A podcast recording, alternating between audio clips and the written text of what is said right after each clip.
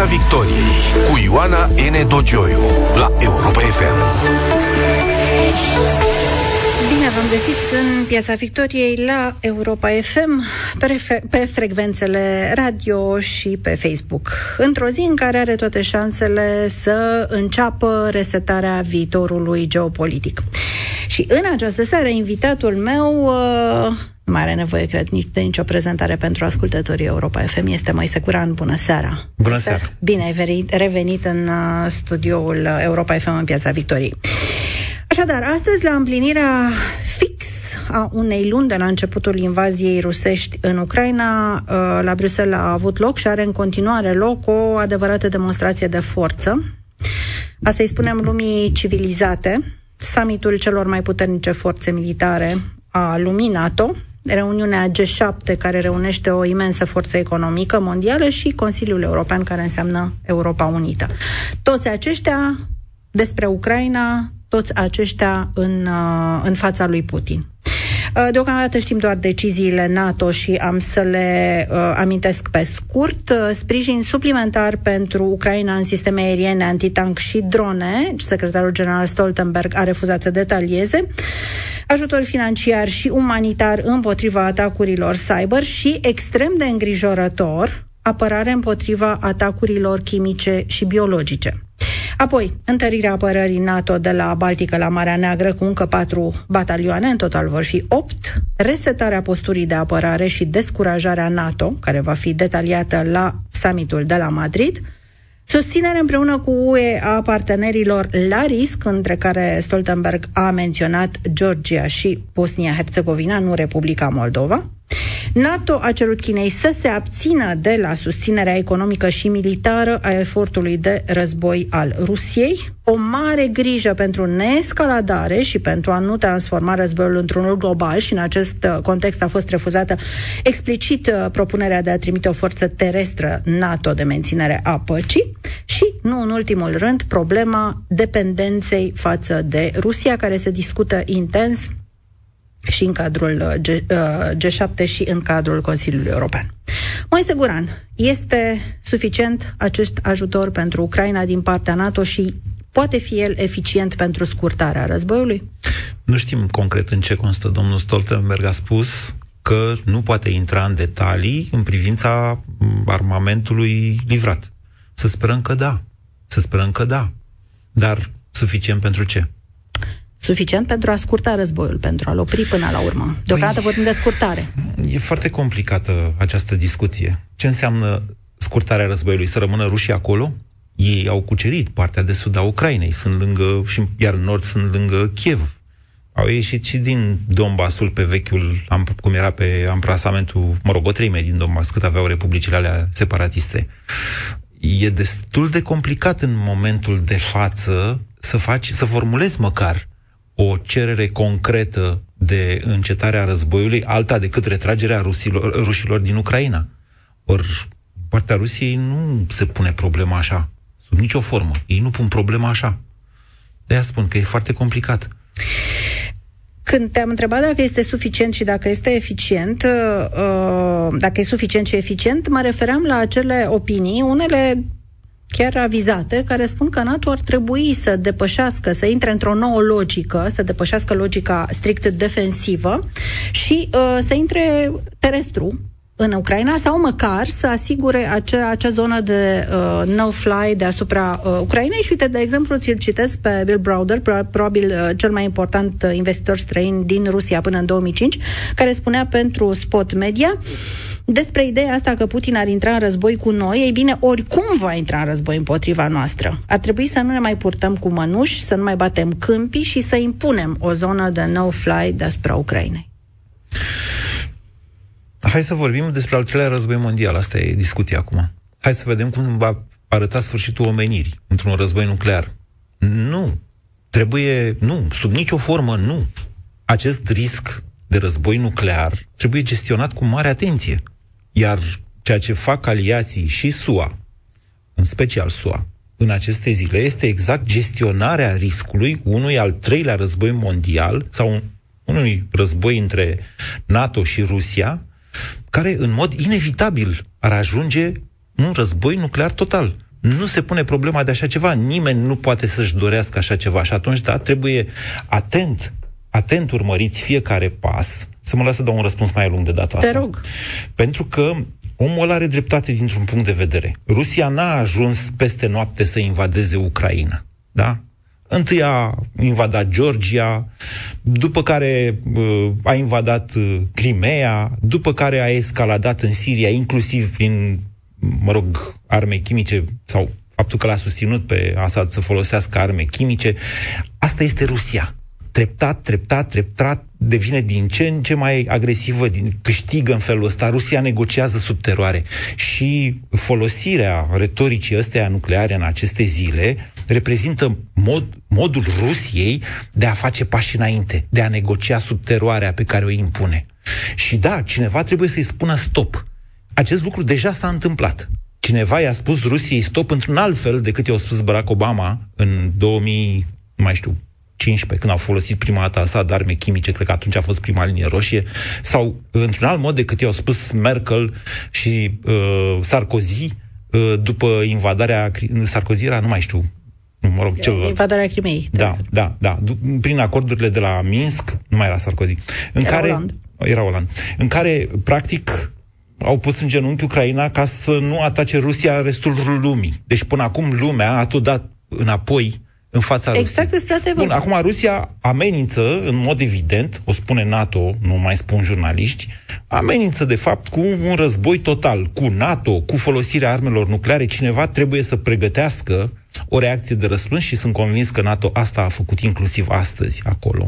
Cred că asta s-a discutat, asta spun jurnaliștii Asta americani. înseamnă resetarea, pentru că se vorbește despre o uh, resetare a poziției defensive. Nu, nu, nu, ajungem și acolo. Acum vorbesc strict de ce va face NATO în situația în care Rusia merge și mai departe cu distrugerea Ucrainei. Atenție!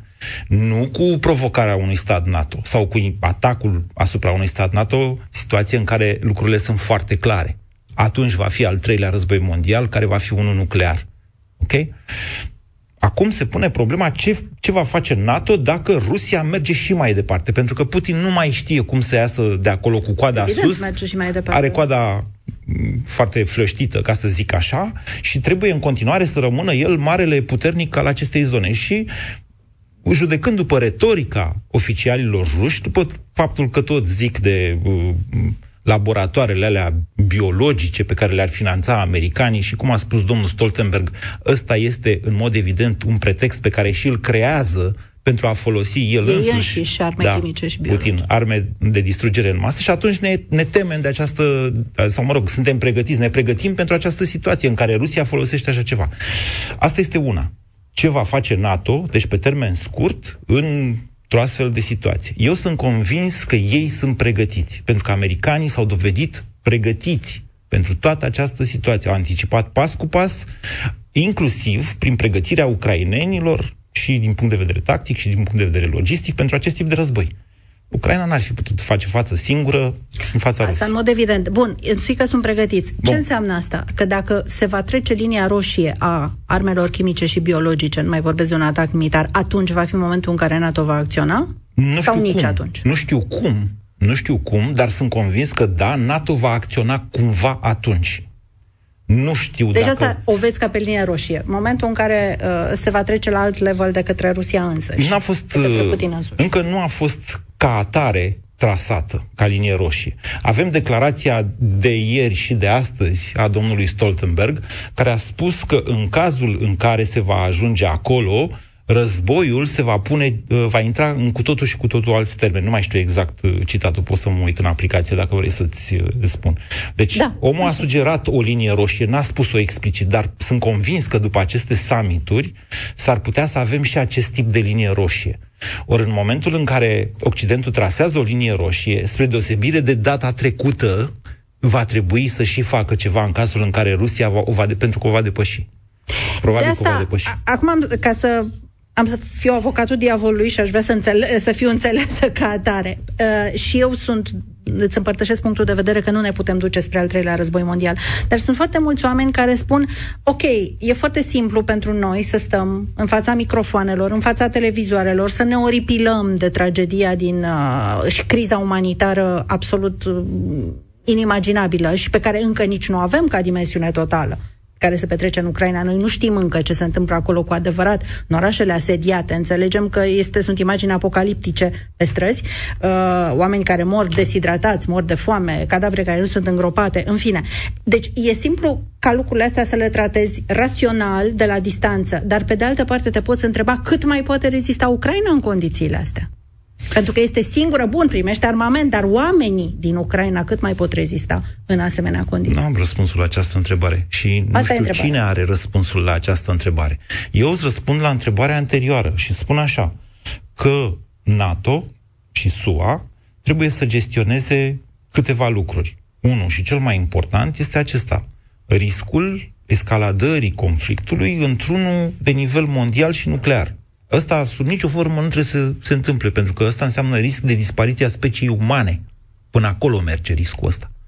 Doi, uh, riscul ca Rusia să înfrângă Ucraina și să o ocupe, eventual.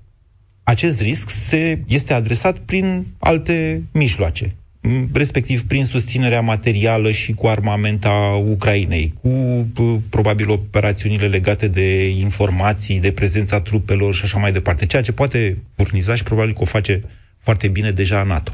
Și în al treilea rând, riscul ca Rusia să își revină după acest șoc militar pe care Rusia îl înregistrează în momentul de față, făcându-se de râs efectiv cu marea ei armată în Ucraina. Rusia trebuie să nu mai poată să-și reconstruiască armata, nu trebuie să mai aibă resurse să amenințe restul lumii.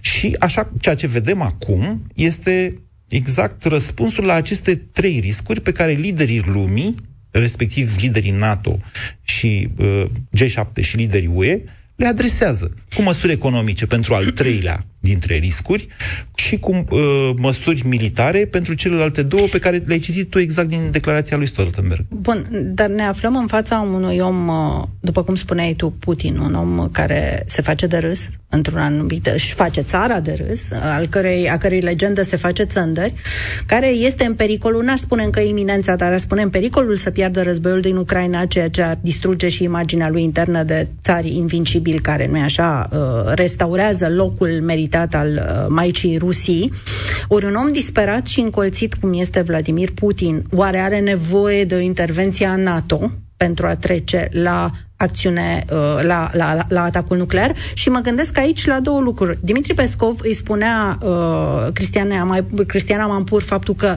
uh, dacă ne vom simți o amenințare existențială, am putea recurge la arme nucleare. Așa scrie, fost, așa scrie, așa scrie în doctrina lor, de da. altfel.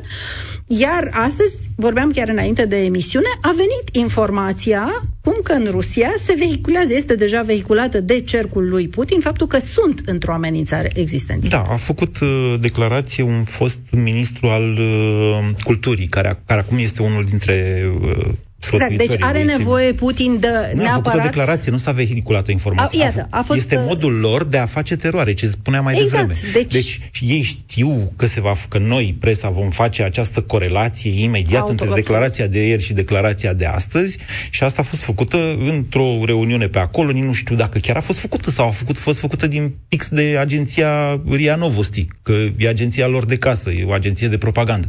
Dar n-ai cum să o ignori ea a fost dată ca să sperie occidentalii care se strângeau la Bruxelles. Deci aceste lucruri au legătură între ele. Este modul Rusiei de a teroriza. E un semn, pe de o parte, poate fi un semn că vrea să negocieze ceva. Pentru că așa negociază ei. Așa negociază Pe de altă parte, te, te uiți așa, bătăușul cartierului îl, îi cară pumni cât poate unuia mai mic decât el, care rezistă săracul eroic, iar toată, tot cartierul stă și se uită și zice, auleo, de ăla are și un pistol în buzunar. Nu ne luăm de el, că dacă scoate și pistolul. Da. Nu asta e imaginea pe care o oferă acum NATO. Ba da, e corect ceea ce spui.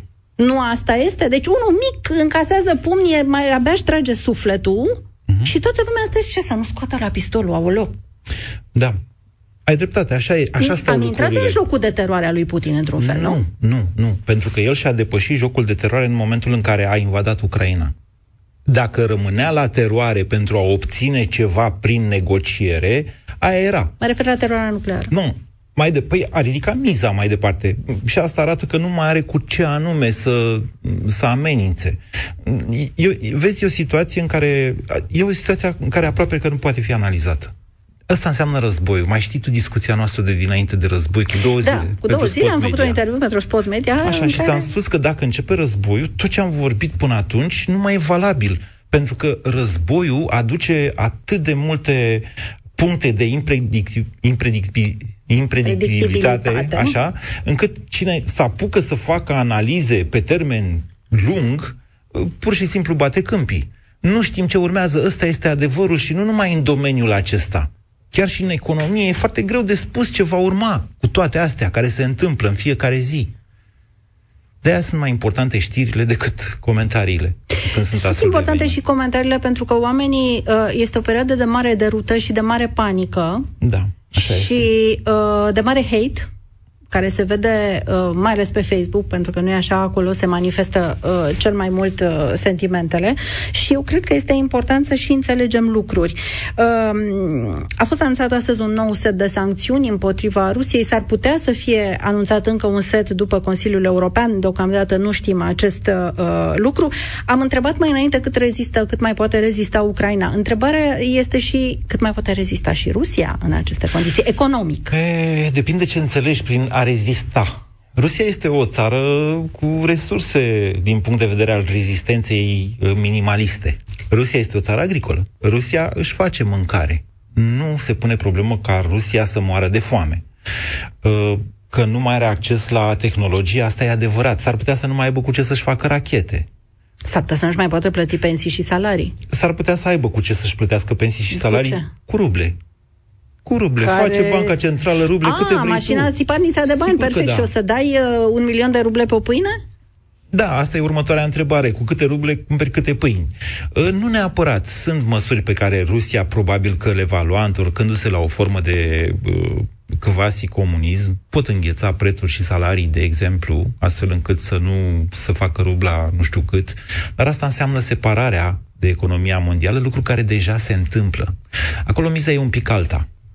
Uh, Eu dau mare atenție dezbaterilor de pe rețeaua aia de haterale de care zici tu Facebook, dar nu numai de acolo, referitor la companiile care se retrag din Rusia. Știi, a fost cazul recent al Renault, care a zis, Da. păi, păi ce facem noi acum, că am băgat 5 miliarde în fabrici, uite așa, și cum? Ce se întâmplă cu banii ăia? Păi ia, să mai stăm aici cu capul între urechi să vedem ce se întâmplă. Bănuiala mea e că toate companiile care n-au zis că se retrag din Rusia așteaptă să cadă Putin așteaptă să cadă Putin și o altă guvernare acolo să ajungă la o formă de înțeles cumva cu Occidentul, în care ei să nu piardă toți banii. Lucrurile sunt destul de complicate. Acolo sunt și bănci cu expunere foarte mare. Care sunt uh, băncile cu cea mai mare expunere pe Rusia? Nu spun. Caută-le singură dacă vrei, eu nu le spun. Așa, sunt.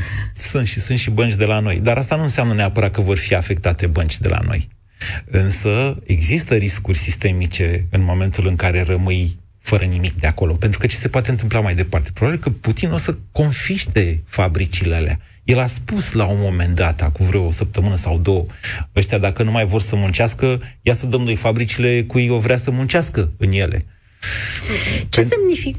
Pentru că, mai departe, uh, luăm cazul Renault. În momentul în care Renault a închis fabrica de la Moscova, niște mii de oameni au rămas fără joburi. Astea sunt niște crize sociale. Asta e o bombă socială pe care domnul Putin stă. Ce o să facă? O să ia pe toți în armata rusă și o să-i trimită în Numai Ucraina? plecarea McDonald's a rămas, a lăsat încă nu fără lefuri, pentru că au promis că le mai plătesc trei luni lefurile. McDonald's, vreo 70 de mii din ce mi-aduc aminte, au rămas, uh, încă sunt, să zicem, într-un șomaj tehnic, pentru că uh, McDonald's le mai plătește uh, s- uh, lefurile, dar asta va înceta, înțeleg, în, în următoarele două Bun, luni. asta trebuie să se întâmple. Asta va fi o bombă socială, Asta da. trebuie să se întâmple. Da. Ăsta este modul prin care uh, restul lumii se poate apăra în mod eficient, chiar mai eficient decât alea patru, patru batalioane NATO care vor fi trimise în România, Bulgaria, Ungaria și Slovacia. Slovacia de amenințarea rusă. Această amenințare rusă trebuie să înceteze odată pentru totdeauna. Și nu se poate face altfel decât prin separarea totală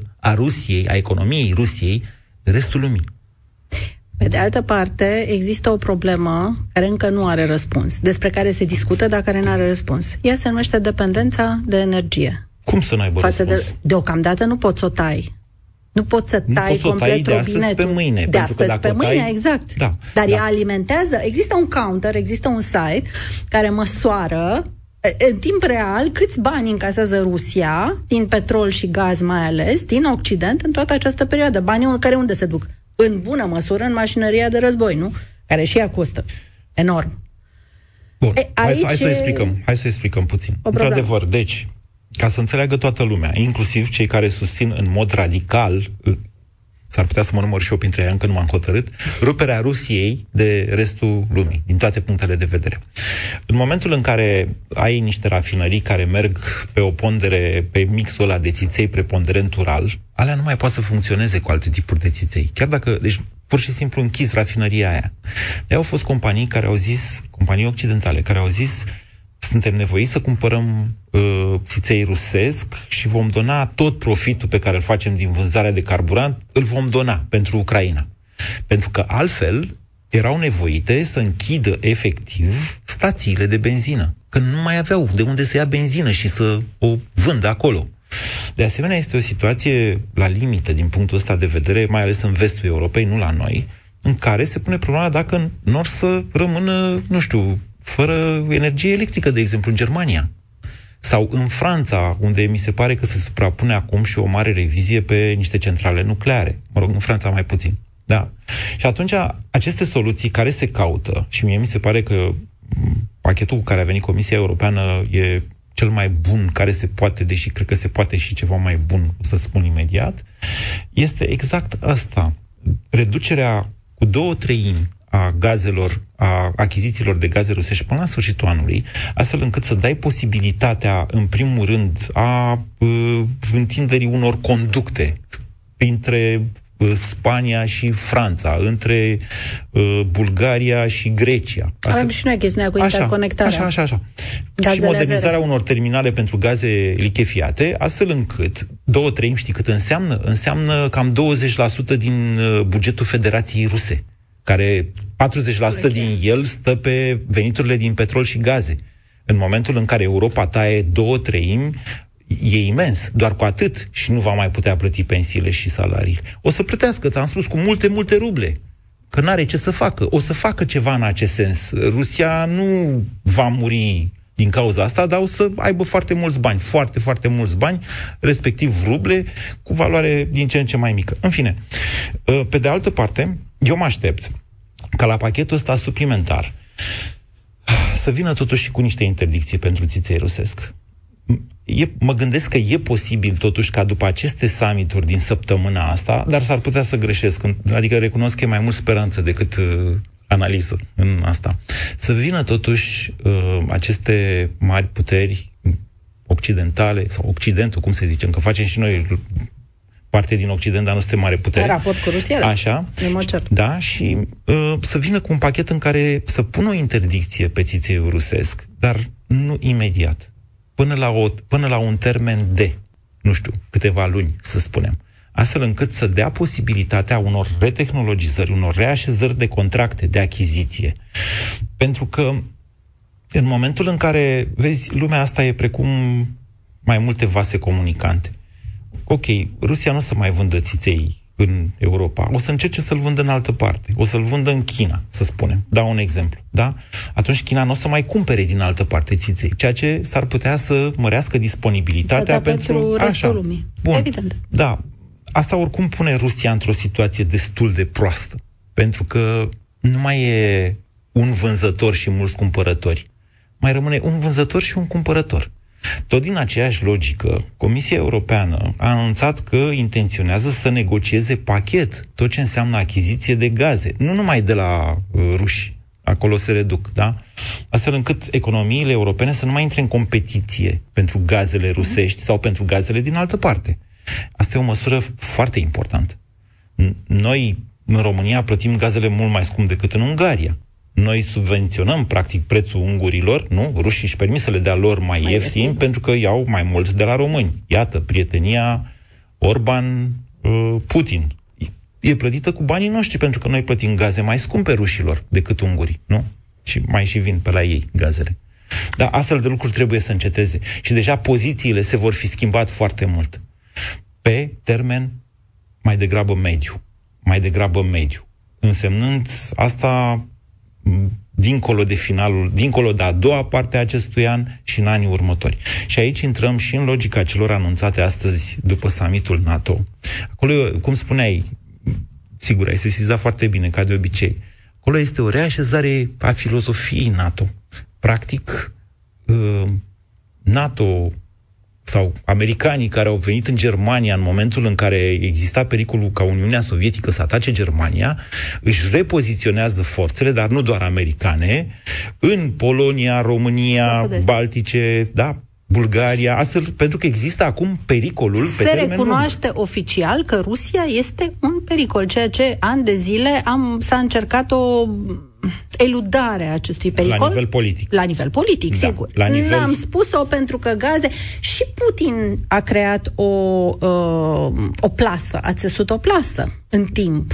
Gaze ieftine, gazele, și numai gaze, gaze ieftine, mai ales pentru marile puteri, contracte pe termen lung, a sporit dependența, el a crescut încet, încet această, a țesut încet, încet această uh, uh, plasă de Și a stricat-o într-o zi, de 24 A stricat-o într-o zi, a calculat-o prost și uh, marele paradox, spuneai mai devreme de faptul că se vor, vor fi pachete comune, nu vor mai fi gaze diferențiate, se caută soluții comune. Marele paradox este că Putin a reușit un lucru pe care nici nu-l puteam spera, mai ales după era Trump. Și anume o coalizare extraordinară și a la nivelul NATO, și la nivelul Uniunii Europene, demonstrația de forță de astăzi de la Bruxelles, cele trei summituri succesive, este impresionantă. Este și sper să rămână așa. N-aș zice încă hop. Crezi că este un mesaj, uh, revenim de ce n-ai zice hop, dar nu vreau să trecem peste subiectul ăsta. Crezi că este acest, această, această demonstrație de forță a lumii civilizate, n a spune democratice că e și sultanul acolo, deci această demonstrație a lumii civilizate, ți se pare că este și un mesaj către China? Mm. Da și nu. Subtil, desigur, nu... Da și nu. Mai ales că i s-a adresat solicitarea explicită Stoltenberg a da. adresat, să nu susțină efortul da. economic și militar, efortul de război al Rusiei. Da. Da? da. Deci a fost menționată. China e o întreagă poveste. Mm, putem pleca de la premisa că domnul Xi Jinping știa că domnul Putin o să invadeze Ucraina? Evident că da. Evident, știa, i-a cerut să amâne până după... A amânat, uite acum, să neacă tancurile rusești în uh, uh, rasputista ucraineană, ok? Deci, uh, domnul, domnul China știa ce urmează să se întâmple. Ok, ce planul și-a făcut el pe mai departe? Cum o să arate lumea după ce domnul Putin o să invadeze Ucraina? Dar oare și-a imaginat uh, domnul China, cum spui Așa? și-a imaginat președintele Chinei că socotelul lui Putin pot să fie atât de fundamental greșite? În mod evident, nu. Adică în și-a putut evident... imagina o asemenea prostie monumentală? Nu cred. Mai Probabil... ales China cu judecata ei pe termen lung, sofisticată. Și wow. mai degrabă soft power decât hard e, power. Evident. Ok. Deci, ce s-a întâmplat acolo și de ce China a rămas într-un fel de limbo, așa, ce facem noi acum chinezii cu rușii? Mai facem afaceri cu ei, dar le dăm și armament sau nu le dăm și armament? Sunt niște semnale amestecate. Absolut pentru amestecate. că după aceea s-a mai întâmplat ceva foarte important și absolut de nimeni anticipat. Reacția foarte puternică a opiniei publice mondiale la atacul îngrozitor al Rusiei asupra Ucrainei. De fapt, aceasta, a, reacția oamenilor de peste tot, din America Latină până în Australia și până în România, da?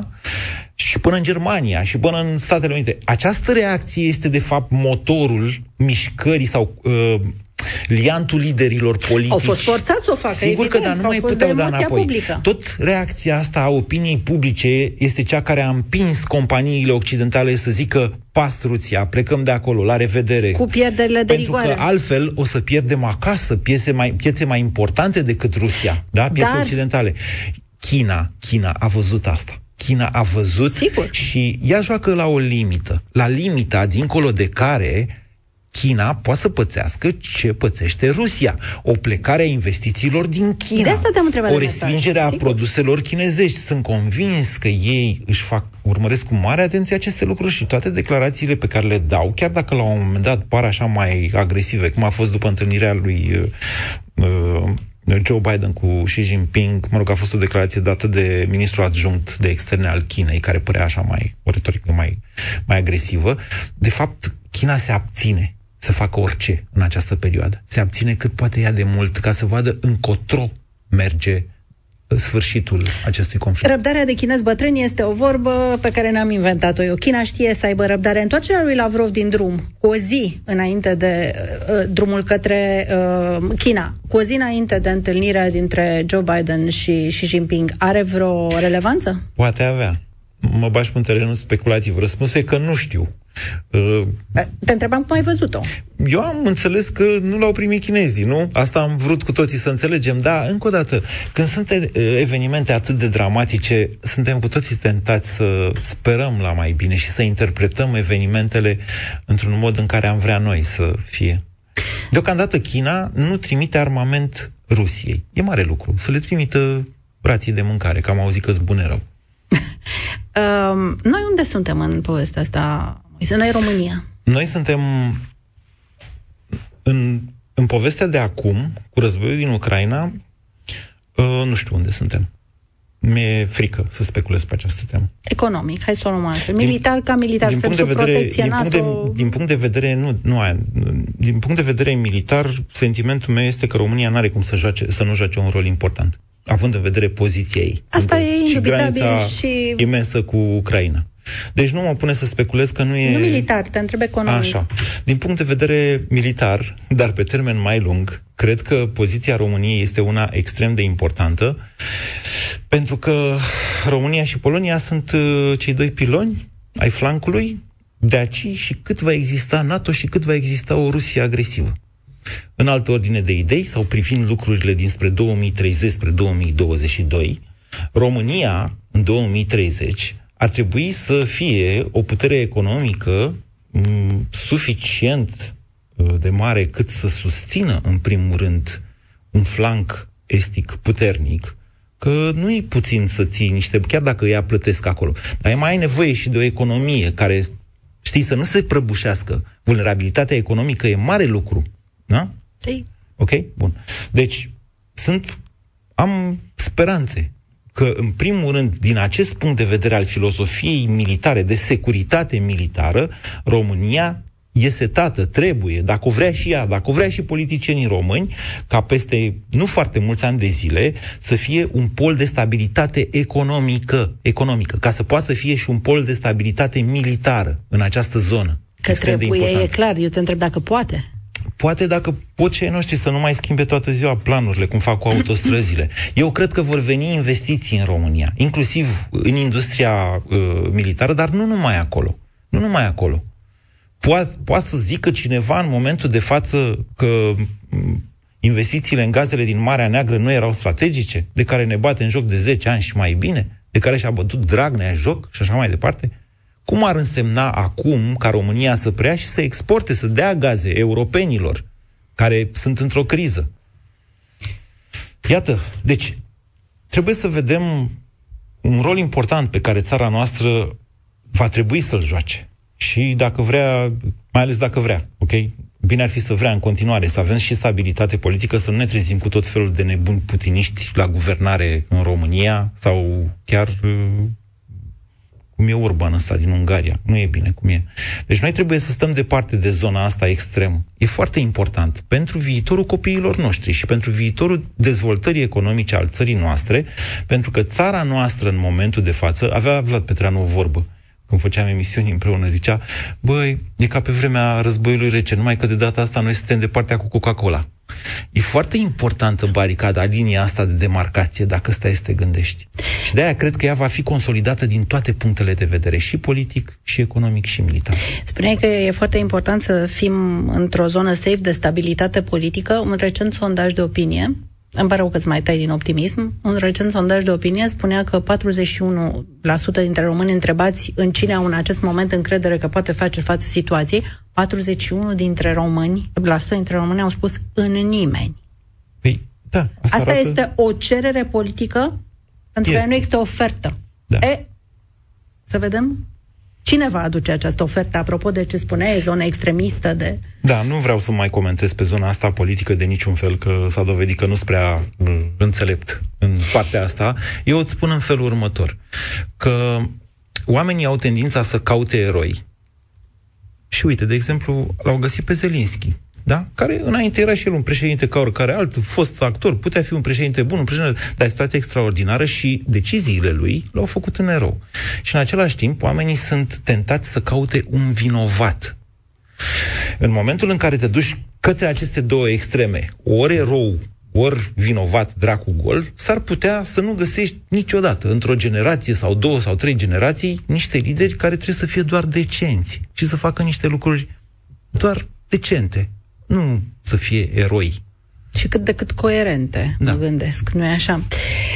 Măi, Seguran, îți mulțumesc foarte mult pentru această emisiune la Europa FM. Sper că s-au bucurat și ascultătorii noștri de ei. Eu, în mod cert, m-am bucurat de ea. Mulțumesc că m-ai invitat. A fost o plăcere reală și promit să recidivezi. Sper să accepti în continuare invitațiile pe care ți le voi uh, adresa. Dragi prieteni, Piața Victoriei din această seară se încheie aici. Așteptăm în continuare decizii importante Vom vedea ce, s-a întâmplat, ce se va mai întâmpla în continuare la Bruxelles. Deocamdată însă rămâneți în clubul de seară cu Alina și, evident, cu știrile Europa FM. Piața Victoriei cu Ioana N. Dogioiu la Europa FM.